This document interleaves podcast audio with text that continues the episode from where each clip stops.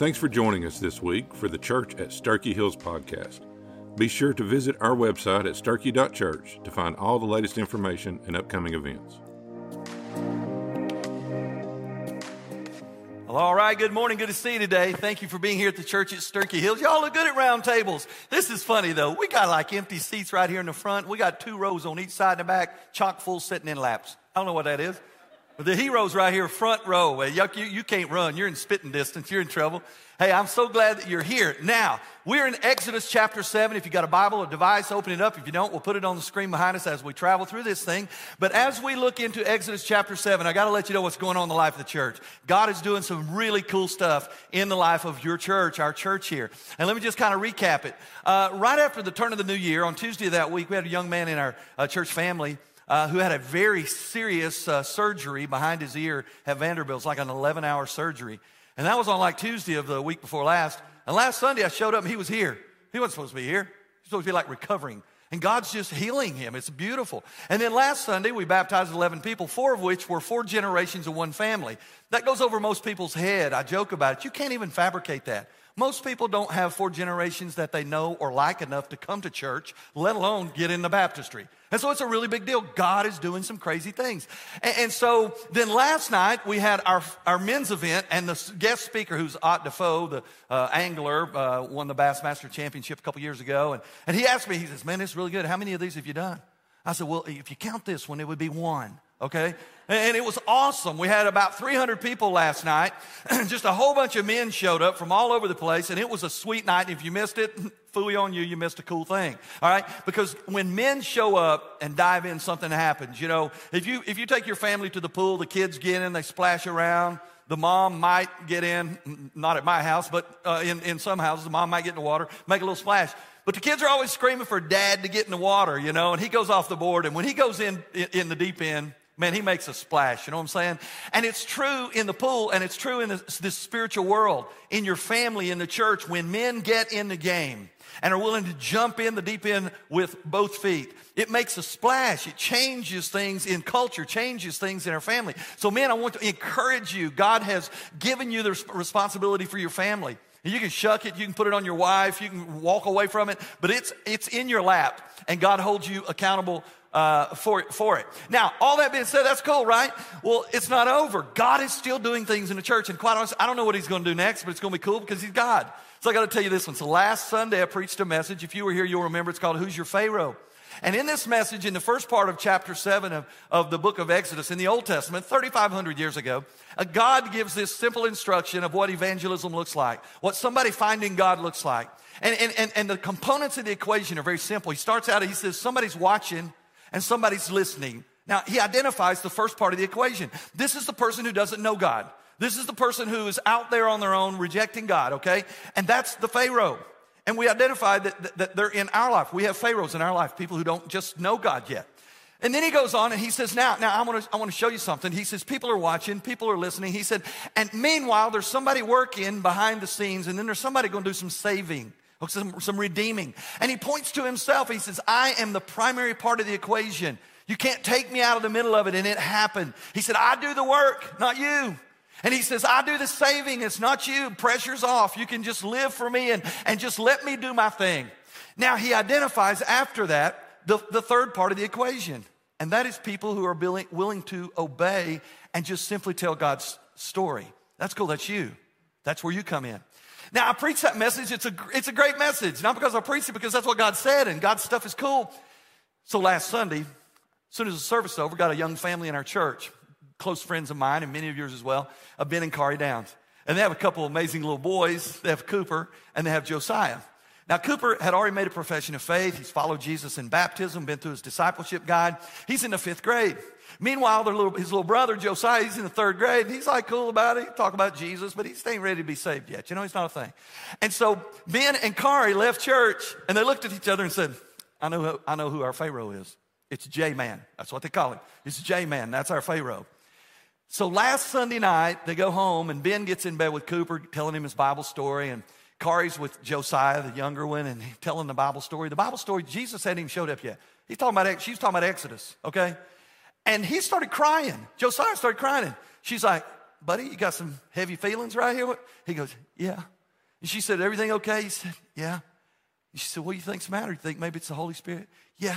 He said, I need to get saved tonight. She got on the phone. She texted Ben, you need to get up in here. Okay? Now, let me tell you something. This is so cool. I was talking with Ben about Ben and Kari called me on conference call, and they were telling me this beautiful story about Josiah being saved, their little boy, right? And Ben made the, the, the, the strangest comment. He says, We didn't have to do anything. That's right. We don't do anything. It's not ours to do. God is the one working. God is the one saving. That little boy who needed Jesus was their Pharaoh. And all it took was that third part of the equation, them committing to doubling down on their little J man telling them about Jesus. And I want you to know that's the way it works. And when you and when I get serious about championing, uh, telling God's love story to the world, and we've given you this little guide, rescue guide to help you, God will meet you. It's funny, I said that in the sermon. I said, listen, if you commit and go to where God wants you to be to tell his story, he's already there waiting for you to get there. He's already at work behind the scenes. He's doing some saving work. He just wants you to obey. So I want to encourage you with that. Find your Pharaoh and tell God's love story. And so God is doing great things in the life of our church. And quite honestly, I have no idea uh, what, uh, what he's going to do next, but I do want to do this. Last night, I mentioned the men's conference. Ben Rayfield just championed that whole thing. Now, he's got a team that helped him some, but he really took it by the horns. And I just want to show some love for Ben Rayfield and for the men who made that happen last night. And if you missed it, I'm gonna go ahead and let you know. We're doing it again next year. So you can put it on your calendar. You say, when do I need to put it on my calendar? Next year. That's when we're having it. No, we don't know yet. It's gonna be next year. So we want you to be here. It's gonna be bigger. It's gonna be better. We had to do that because the women are always doing great stuff. You know? And so it's like a little competition, you know. The men had to come in strong, and they did, so it was really cool. Now, uh, we're gonna look today, we're gonna move today from who is your Pharaoh to who is your God. All right? Sometimes we're afraid to champion the love story of God to the Pharaohs in our world, the hard hearted, the ones who don't want to hear it, and that's okay. But the reason we're afraid is we don't really know God. We forget the greatness of who God is. And this is not new. You see, Abraham didn't really know the greatness of God when God said, Hey, Abe, I want you to go out in the wilderness, man. I want you to start a country through you. And Abraham's like, uh, Yeah, I'm a hundred. I don't have any kids. God said, Yeah, I like working. That's, that's where I, that's my specialty. All right? He had to figure out the great, greatness of God. I mean, all through the Bible, Moses and Aaron, they had to figure out the greatness of God. They saw a burning bush, but they, they still didn't understand the greatness of God. You get in the New Testament, you got the disciples. These are ordinary people, fishermen, tax collectors, that kind of stuff, just regular old people. They had to figure out the greatness of God for God to use them. Spin the timetable forward 2,000 years. We're in 2023. And here we are. And often we don't really understand the greatness of God. And until we get that, we will never be who God wants us to be. We'll never do what God wants us to do. And we will never experience life in its fullest, freest form with Jesus as the champion of our universe. And so we're going to talk about that today. Who is your God? It, because everybody refers to God at some level. An atheist refers to a non existent God, a believer refers to a saving God. A person who's in between occasionally refers to God, maybe with an expletive connected to it, but everybody at some level refers to God. So we need to know who it is that we as believers, as a church, who it is that we place our forever hope in God. Who we trust not just today, but tomorrow and eternity uh, in that God. The one that we are unashamed to tell that God's story, we need to know who He is. So, the question on the back of your life guide, you ready? Everybody say, Who is your God? It's a good question. God's going to reveal to Moses. New Testament tells us everything that happened in the Old Testament is given as an example to help us uh, know God more. So we can learn from the experiences of Moses, and it's, it's kind of fun. It's kind of, we're going to have a good time. All right? So here's where it begins. On the back of your life guide, point number one is this God needs no magic. The true and living God doesn't need any magic. Now, watch what happens in Exodus chapter 7, beginning in verse 8. It says, The Lord said to Moses and Aaron, a pause right here. It begins right here in a dialogue, a conversation with God. They're listening. They're engaged, right? They're, they're intrigued at what he's saying. So, so that's where it begins. We have to begin with a prayer life. That's why we gave out the prayer journals, uh, 21 days of prayer and fasting. That's why, to help us develop a discipline where we're talking to God and hearing from God. So they're hearing from God. God's speaking, man, their, their ears are twitching, they're hearing. Verse 9, when Pharaoh says, this is God speaking, he says, when Pharaoh says to you, do a miracle, and you say to Aaron, take your staff and throw it down before Pharaoh, it will become like a snake. Now, God needs no magic. I want you to notice this is God telling them what to do in a magician, in a sorcerer, in a uh, someone who is engaged in divination, it's a person telling that God what to do. And often in the church today, we do that in our prayer lives. We feel like we, we should be able to tell God what to do. That's not it. Uh, God doesn't need any magic. He tells us what to do because He's God. And what, he, what He's going to do is amazing. And so He goes on in verse 10, it says, Now when Moses and Aaron went to Pharaoh, they did so just as the Lord had commanded. Let me pause again. So it, it looks like this. When God's going to do something great in your life, first you got to be listening. You got to hear it. Secondly, you got to do it. See, there's a difference between listening and hearing. A lot of us hear. We take the information in, we circle it around the channels of our mind, but it never changes our feet, our hands, and our mouth. And listening is when God speaks and we do. And that's what it looks like. Now let's keep going. Aaron threw down his staff before Pharaoh and his servants, and it became a snake. This is a cool story. Verse 11 Pharaoh also summoned wise men and sorcerers and magicians. Now, now, listen, three different groups. He brought in the whole staff, and he said, All of them of Egypt, and by their secret arts, they did the same thing. Verse 12 Each man threw down his staff, and the staffs became snakes.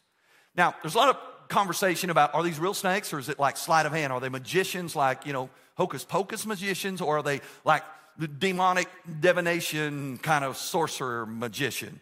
Most people believe that these sticks actually became snakes, even at the hands of these sorcerers and magicians. In fact, Jesus warns about the signs, the miracles of demons, okay? I want you to know the demon is, Satan is a powerful being. Now, he's under the control of God, he's, a crea- he's in the created order, he's not the creator. But he has powers that God has given him, and we have to be careful about those. Now, so, so the story unfolds like this. Uh, Aaron throws his snake down, uh, throws his stick down, it becomes a snake.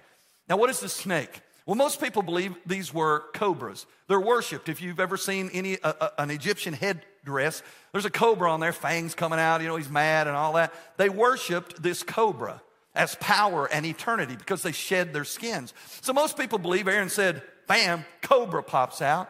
Now all of a sudden, the magicians, the sorcerers, and the diviners, they do the same thing. So now you got a whole pile of snakes. And, and meanwhile, you know, Aaron is 83 and Moses is 80, and they're like, like my grandson used to say, I had not seen that coming. You know, I thought we are going to do a little hokey pokey snake trick. You know, he's going to let the people go. We're going home. It's a good day.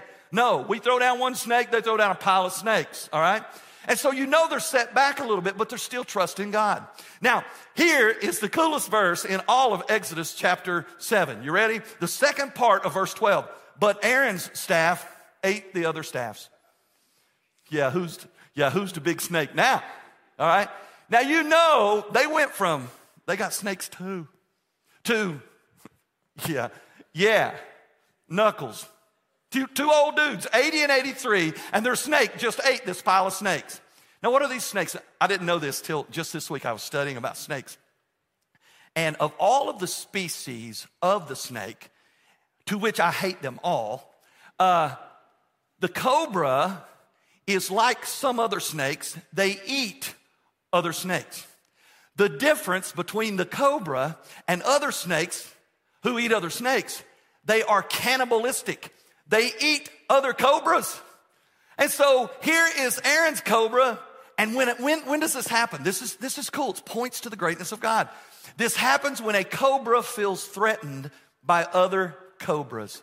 And so God is saying, listen, you guys worship your snake, your cobra, you wear the thing on your head, you think that's what gives you eternal life. You want to play cobra? I'm, I'm, I'm king of the cobra, all right? I made the cobra. All right? So I'm going to give you, I'm going to show you how this works. My cobra against your pile of cobras. And it said, what? Aaron's staff or Aaron's snake swallowed up the others. Now, this is a beautiful picture of, of what God does and what he's getting ready to do for the next four chapters. Whatever Egypt, whatever Pharaoh calls God, God says, You like that? I got that. I'll give you some of that. In fact, I'm going to smoke you with that. That's how God does things. He says, This is what you want. I'm going to give you more of what you want. It also says to you and to me on a smaller scale that thing that has slithered its way up into the seat of the throne as God in your life, one day He's going to eat it and swallow it into oblivion, oblivion as well. That thing that has just emerged, just elevated, and, and, and sometimes just inadvertently, like, like this accident, it just climbed up there, and you look up one day, and God, Yahweh, is not your God. It's this stuff, this other stuff, and, and it can have any flavor, it can have all kinds of titles, but it's risen up in your life. How do you know what has replaced Yahweh in your life as God? You ready? What you think about, what you dream about, what you have visions about, what you talk about, where, how you spend your time, how you spend your resources, all of those things point to what has risen up to be God in your life. And there's a day coming, listen to me, church, the Bible says when all of them, just like the snakes were eaten by Aaron's snake, all of that stuff will be gobbled up into oblivion. And it looks like this. 1 Corinthians chapter 3, Paul says in verse 11, For no one can lay any foundation other than what is being laid, which is in Jesus Christ. He says, Let me just tell you straight. You want to build your life? You want to build your forever? You want to build your walk with God? You want to have an impact, a real impact in this world? It has to be built on Jesus Christ. Now he goes on, he says this in verse 12 If anyone builds on the foundation with gold, silver, precious stones, wood, hay, or straw, each builder's work will be plainly seen. For the day will make it clear, because it will be revealed by fire. And the fire will test what kind of work each has done. If, if what someone has built survives, he will receive a reward. That's good news. He says, if someone's work is burned up, he will suffer loss. He will himself be saved, but only as through the fire. There is a day coming for every single person. Look at the person next to you. Say, I think he's talking about you. I just think he's talking about you. Okay. There's a day coming when every single person, regardless of where you land in your belief system, you're an atheist, you're a follower of Jesus, you're a committed follower of Jesus, you're an in and out committed follower of Jesus, you're, you're a CEO, Christmas, Easter only kind of a Christian, wherever you land, doesn't matter, okay? Maybe you're an American, maybe you're Hispanic, maybe you're from Africa, maybe from, wherever you're from, all of us, all of us, it doesn't matter the color of our hair, color of our skin, our, our DNA strand, none of that. So all of us, every single person who's ever lived on the planet will stand before God, Jesus as judge, and go through what he calls the refiner's fire. And it will burn away everything that's not built on Jesus Christ. And he even says, and some of us who are real believers, but we never really did anything for Jesus, we're going to come out on the other side like we've been to a weenie roast smelling like smoke. We ain't got no rewards. We got nothing given to us to place at the feet of Jesus. We just smell like smoke because we just got out of the fire, but we survived. But all of it will be burned away except that which is built on Jesus Christ. And so I want to be clear. God now is demonstrating to Moses and Aaron and to Pharaoh and to Egypt and to Israel and to us the greatness of who your God is, the greatness of who my God is. A God that, man, we can just hang on to. A bold, a big, out of, out of our dimensional zone, a beyond our description, okay? He's that God, and He's trying to show Himself to us. He's not required to do that. He doesn't owe us anything. He doesn't owe you a miracle, doesn't owe me a miracle. He doesn't need to give you a sign. He doesn't need to give me a sign. He's given us enough signs. He's shown us already. We see it in this thing we call life. We see it in the thing called love. We see it in all of creation. Uh, we see it in redemption. We see it in adoption. We see it when we look at the night sky in the universe. He owes us nothing else. Your God, my God, the God is alive and well, and He is revealing His glory to us every day. The problem is, we always looking in the wrong direction. Amen. Six of us agree. It's good. That's all I need to go on. It's true. We're always looking in the wrong direction. We're all, always listening to the wrong voices, and we miss the greatness of who, we, of who He is. And so we just question God all the time, and it's not new. Pharaoh had questions. He said, Show me a sign. 3,500 years ago. Pharaoh said, you, Okay, you got a gun? Show me the sign. Spin it forward 2,000 years ago. Jesus steps onto the, to the scene, God in the flesh, the incarnate God. And, and they begin to ask him, If you're God, give us a sign. In fact, in John chapter 2, verse 18, it says, The Jews said to Jesus, What sign do you show us as your authority for doing these things? In John chapter 6, verse 30, so they said to Jesus, What then do you do for a sign that we may see and believe? What work do you do? Do you perform? Jesus performed all kinds of miracles. Listen to me. A sign will never convince you that God is God because a sign is flesh walking by sight, seeing something. God knows if He gave you a sign today, if He gave you a supernatural sign today, tomorrow you'd be looking for another sign. Because belief in God does not come by what we see, belief in God comes through faith. That's the soul being of who we are, not the flesh being, okay? You can't understand God logically, you can't understand God intellectually, but you can understand Him by faith. Because inside of every single person who's ever walked on the planet, there's a hole, a vacuum, and it's shaped like God. And it longs to fill that. And we try to we try to put square pegs in round holes every day. Meanwhile, God says nothing's to fit, nothing's to fill you, nothing's to satisfy you, nothing's to heal you but me because I'm God. And all that other stuff is, is the created order. I am the creator.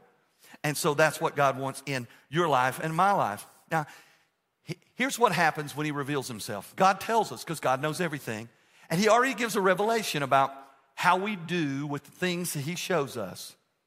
He says in Romans 1, verse 20, For since the creation of the world, His invisible attributes, that is, His eternal power and His divine nature, they have been clearly perceived being understood by what has been made so that they are without excuse. God says everybody who's ever walked on the planet knows there's a God. They may deny him, they may not know him, they may not receive him, but they know it. He's too, he's too big, too vast, too amazing for us not to know that, that he's out there. Verse 21 For even though they knew God, they did not honor him as God or give thanks, but they became futile in their reasonings and their senseless hearts were darkened. Claiming to be wise now, they became fools. Verse 23 and they exchanged the glory of the incorruptible God for an image, for the form of corruptible mankind, or birds, or four footed animals, or crawling creatures. And so it was. That's how Pharaoh was, and often that's how we are. Who's your God? Who's your God? He finishes up this part in verse 13. He says, But Pharaoh's heart was hard and he did not listen to God. And we talked about that word hard. It's not God made his heart hard. It doesn't mean he was, you know, just a, just a loving Pharaoh. You know, he wasn't. He was hard. He was, he was, he was a slave master of a nation. He thought he was God, and God said, "You have a hard heart. I'm going to let you have what you want." And so he gave him over to that. That's what it means. Now, now what's going to happen next is God is going to reveal himself to Pharaoh to Moses, to Aaron, to Egypt, to Israel, to us. He's going to reveal himself through 10 plagues. I want you to understand each one of these plagues are very specific plagues given by God toward a particular lowercase g God in Egypt. Okay? Particular. God knows what he's doing. Let me just say this, not in my notes. If you have a God in your life, he has a very particular way to punch it right in the mouth. You give him enough time, he'll do that. And that's what he's going to do to Pharaoh right now. Now, now God is the living water. Point number two. This is plague number one. The waters turned to blood. Listen what happens. It's a long scripture. We want to read it because it's, it's beautiful. It says, The Lord said to Moses, Pharaoh's heart is hard and he refuses to release the people. So go to Pharaoh in the morning when he goes out to the water and position yourself to meet him by the edge of the Nile. And take in your hand the staff that was turned into a snake. And tell him, the Lord, the God of the Hebrews, has sent me to you to say, Release my people that they may serve me in the wilderness. But until now, you have not listened. Verse 17. This is what the Lord has said. By this you will know that I am the Lord, and I am going to strike the water of the Nile with the staff that is in my hand, and it will be turned into blood. Fish in the Nile will die, the Nile will stink, and the Egyptians will be unable to drink from the Nile. Then the Lord said to Moses, Tell Aaron to take your staff, stretch it out uh, over the Egypt's waters, over their rivers, over their canals, over their ponds, and over their reservoirs, so it becomes blood. And there will be blood everywhere in the land of Egypt, even in the wooden and stone containers. Verse 20 Moses and Aaron did so, just as the Lord had commanded. He raised the staff, struck the water that was in the Nile right before the eyes of Pharaoh and his servants, and all the water that was in the Nile was turned to blood. When the fish that were in the Nile died, the Nile began to stink. So the Egyptians could not drink water from the Nile. There was blood everywhere in the land of Egypt. But the magicians of Egypt did the same by their secret arts, and so Pharaoh's heart remained hard. And he refused to listen to Moses and Aaron, just as the Lord had predicted. And Pharaoh turned and went into his house. He did not pay attention to this. And all the Egyptians dug around the Nile for water to drink because they could not drink the water of the Nile. Pharaoh's heart is hard. He just walks away. And God says, You have a hard heart. It's going to play into my sovereign favor. I'm going to use your hard heart to demonstrate myself in 10 plagues. And ultimately, you will do exactly what I want you to do as a puppet in my hands. That's what's going on. That's what's at play right here. Now, listen to me. That's a, that's a crazy story, right? Where all of the water in Egypt turns to blood. Now, why did he do that? Why did he turn the water in the Nile to blood? Why did he choose the Nile? Because the Nile River was the God of Egypt over life, sustenance, prosperity, and provision. You see, they believed that the Nile River every year, and it did, it would flood. And when it, when it overran the banks of, it, of, of the river shore, it would carry nutrients that it had carried from the mountain and distribute it on the land. And when it did, it would fertilize the land so it would be more fertile to grow greater crops in the coming year. And so they also looked at the river and said, This is a barrier uh, for enemies. You're on one side, they have to cross the river to get to you. It makes them an easy target. And so they worshiped the Nile. Now, they didn't just go down and bow down by the water, they erected a God, just like we read in Romans. They weren't satisfied in the invisible God who, in his, uh, in, because of things that are visible, we can know more about his invisible nature. They didn't want that God. They wanted a tangible God a, a, hands and feet God, a God they could look at, a God they could hold on to, a God that they could stare at and worship. And so what they do? They created their own little God. And he had a name. And you know what the name of the God of the Nile is? Are you ready? Happy. H A P P I, not Y, but it's still happy. Now, this is what's amazing. Happy God is the God of the Nile River. He's known as the Father of gods. He's the one who brings water down to Egypt for life and fertility. He's the sustainer of life, God. What did happy look like? You can look this up. Happy was a bearded man with a woman's breast and a pregnant belly. Don't sound too happy to me. In fact, I could give him another name, but I wouldn't know which pronoun would be appropriate. So I can't give him another name. And we look at that and we say, that's silliness. It's silliness. You watch the news? It's the world we live in. Confusion. And we just embrace this garbage. Okay? And here's what's sad.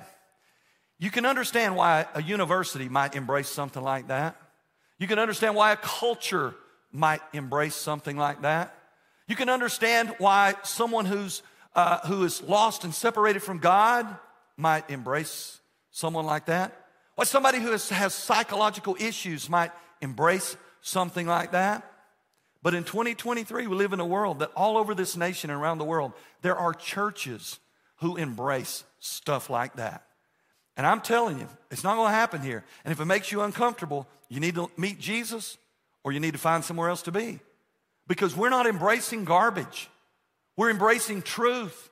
And it doesn't look like a bearded man with a woman's breast and a pregnant belly. Okay? Can we agree to that? Say, yes, we can. Yes, we can. It's true. Now, God is addressing them. God is punching Pharaoh in the mouth of his belief. All right? Now, I kept studying, and I, this is what it looks like God saying, You worship the Nile. I formed the H2O molecules that you call the Nile. I formed and fashioned the rocks and the dirt that it slides across to get to you. I am the God of the Nile, and your little crazy looking creature that you call happy is not God. He's a fraud. He's a joke. He is, he's nothing before me. Now, as I was studying, this is interesting. I was encouraged at first to see that National Geographic believes in the 10 plagues. Did you know that? They did a documentary. They believe the 10 plagues are real. Not only that, they explained for us ignorant people who believe the Bible how they really came into being. I want you to know. Here's where the blood Nile happened. There was a thing that happened 3,500 years ago. It was called, I'm not making this up, National Geographic called it a season of global warming. Seriously. And it dried up most of the water in the Nile. And it left a sludge, a mud. And in this mud, it was conducive and a perfect environment for a red toned, a red hued algae to grow.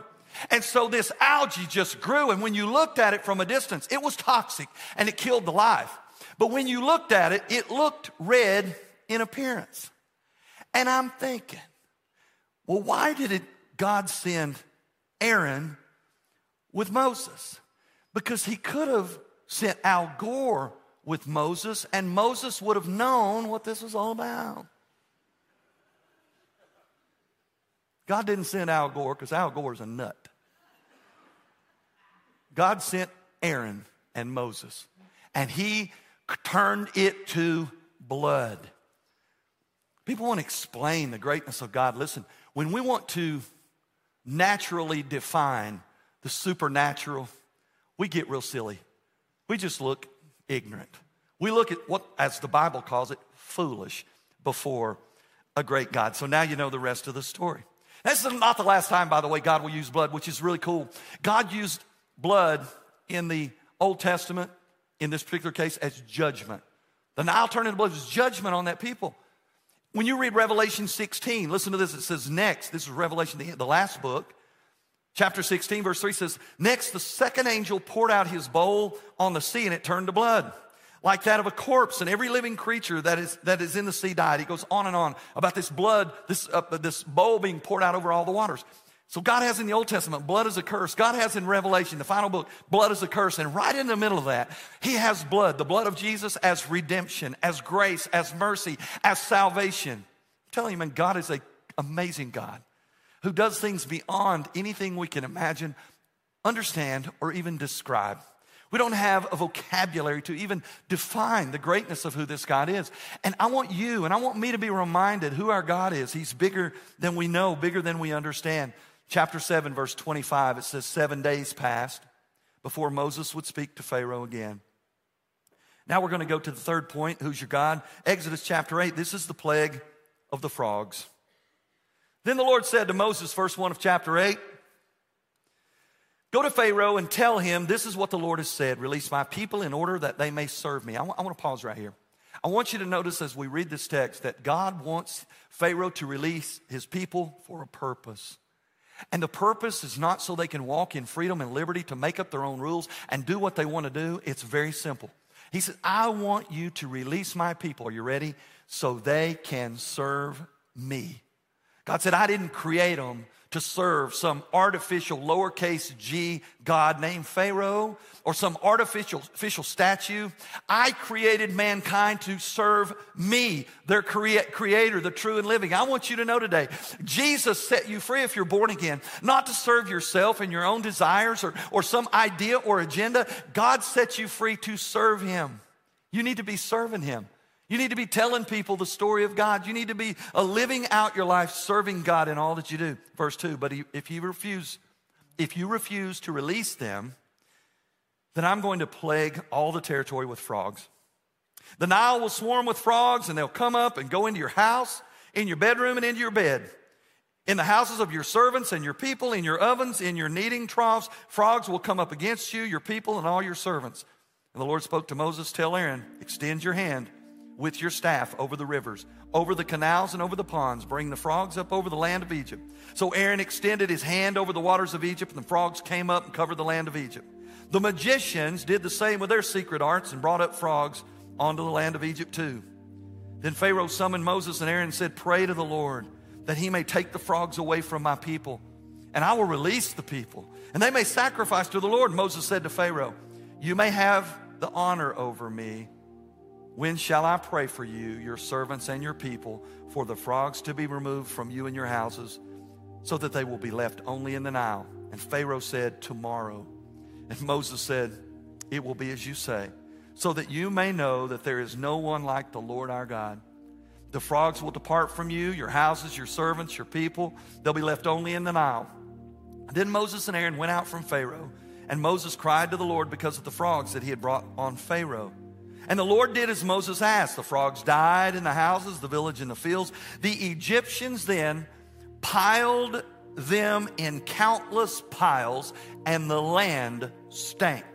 But when Pharaoh saw that there was relief, he hardened his heart again and did not listen to them, just as the Lord had predicted. Plague number two frogs. Now, now you know why he chose the Nile River. Why did he choose the frogs? Why use the frogs? Because frogs were worshiped in Egypt. They had a frog god. And this frog god was so divine and set apart to them that it was a corporal and capital offense to kill a frog. Did you know that? You kill a frog, they put you in jail. And, and you could be killed for killing a frog. And we say, they're nuts. They've, they've lost their minds, right? We live in America, modern day Egypt. What do we do? We murder in America, we abort almost a million babies this year. 25% approximately of all the conceptions in America this year, we will terminate through abortion. Many of those funded with government resources. And we defend it. Oh, we champion it. Meanwhile, if you don't feed your dog, they'll put you in jail. You don't feed your horse, they'll lock you up. I see this commercial all the time, drives me nuts. Sad song playing, they'll show a hungry little puppy, and they'll say, Puppies are dying all over America. If you'll send $19 a month, you can save puppies. We're aborting babies. Now, don't get me wrong, you should feed your puppy. You should feed your horse, the cat, well, that's up to you. You should feed your animals, okay? Take care of your pets. That's awesome. There's nothing wrong with that. But we've lost our minds. We, we look back at Egypt and say they worshiped a frog. We worship the animal kingdom and we abort babies. We've lost our minds. This is a real God. In Egypt, listen to me, what they built as the God to represent the frog God was had a name which was Heket. And this was a female body with a frog head. Now, historians say the way she got her name was the first person that saw her said, What the heck? No, that's not true. I made that up.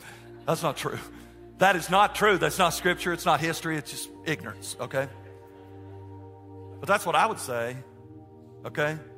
Got a, a woman's body and a frog head, and we're going to worship that to represent the frogs, okay?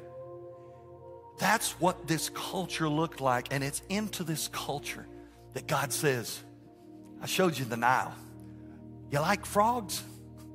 I got frogs. I got frogs. When you open up your stove to bake some cookies, ribbit. You step into the shower, ribbit. You open up your bread box, ribbit. We're going to be piles of frogs. I'm going to show you some frogs.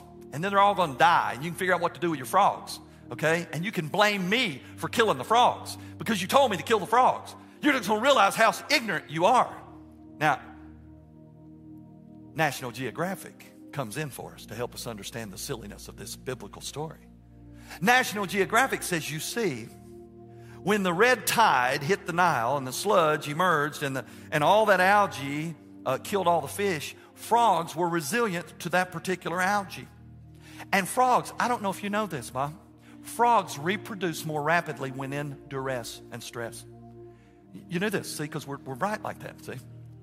So, so now we know why the frogs came because they're in stress of, of the water drying up and that terrible red colored algae. And so they just made all kinds of frogs.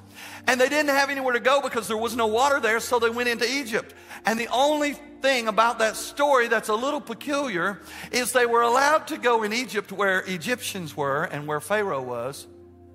But the frogs weren't allowed to go to Goshen where the Israelites were. I don't know those crazy frogs. They knew. They knew who liked them. So that's where they went, I guess. Okay? Now that's the world that we live in.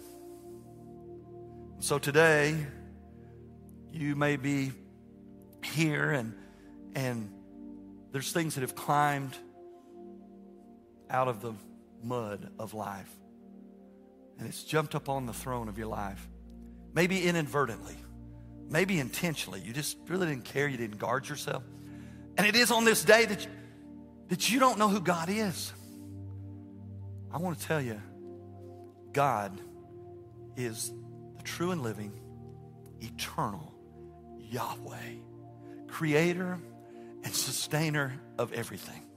The one who into ex nihilo in Latin, out of nothing, into nothingness at all, he spoke everything that you and I know into existence. He's that God. He wants you to know him like that. He wants him to know that no matter what comes into your world that wants to take, wants to champion your mind and your resources and your life, he wants to be above that. He, he wants to be the God that you look to above that. And so often in our lives, things just climb up onto the throne of our life.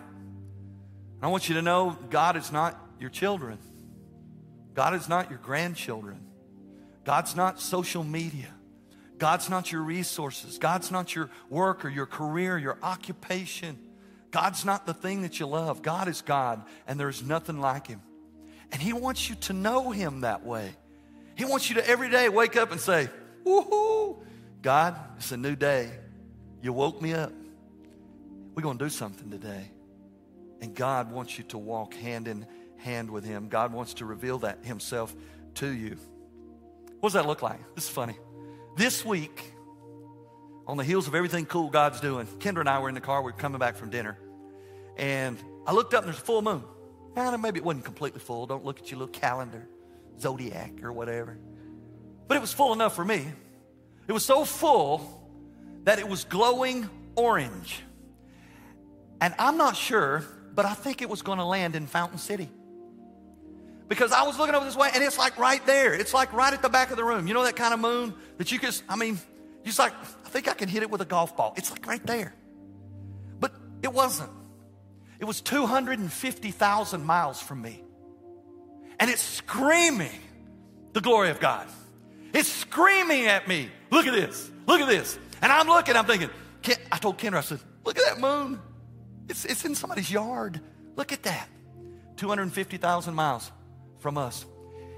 And it's reflecting the sun, which is 93 million miles away. And in the middle, we're on this rock called Earth. And the moon is moving at 2,300 miles per hour. Okay? And we're moving at 67,000 miles per hour, screaming through the sky, orbiting the sun. And I'm sitting there thinking, good land. And we're riding in an SUV with heated seats, with a cell phone in our pocket. And Kendra's looking at it all through contact lenses.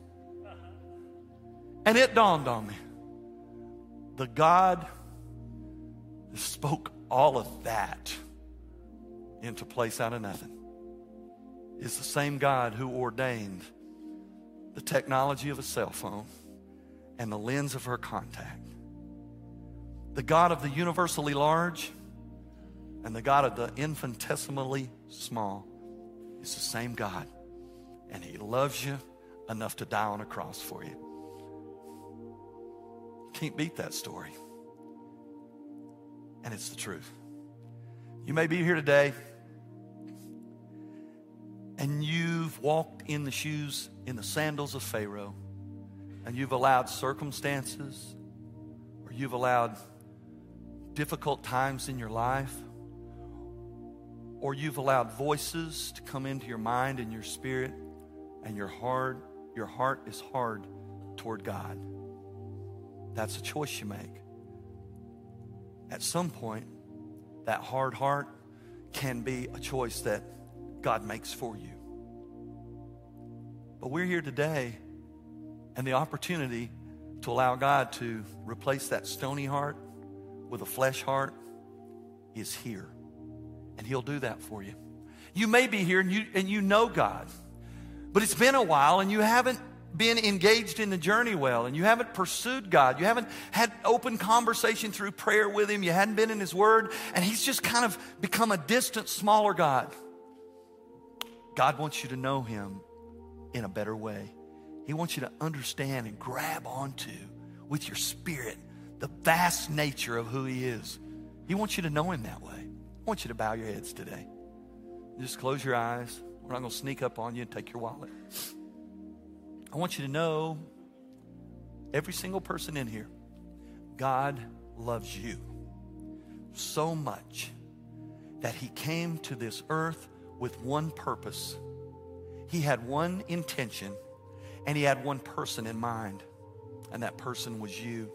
Sure, He came corporately for all of us, for the whole world, but He came for you by name. And He knows you. He created you. While yet in your mother's womb, He knew you.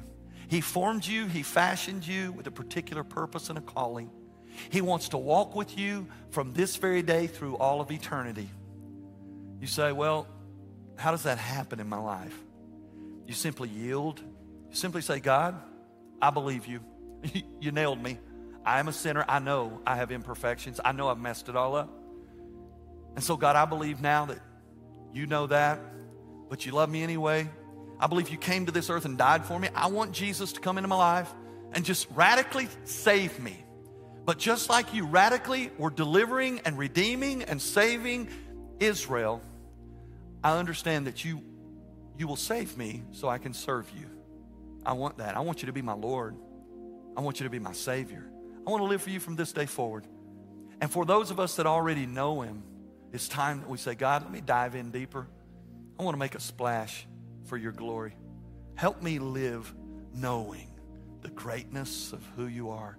God, I invite you to get back up on the throne where you belong in my life, and I'll give you praise for it. Lord, we thank you for this day. I thank you so much for your word. I thank you for this incredible story about your greatness revealed to these two old guys, Moses and Aaron.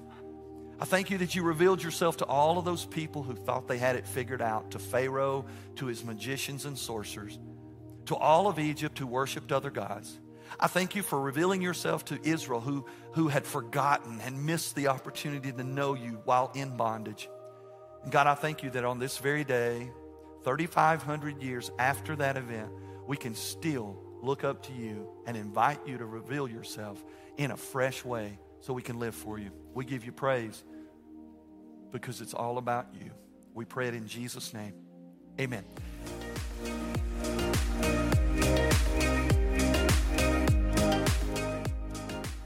We hope that God spoke to you through this message. If you enjoyed the message, be sure to subscribe to our weekly podcast and visit our website at sturkey.church to find all the latest information and upcoming events.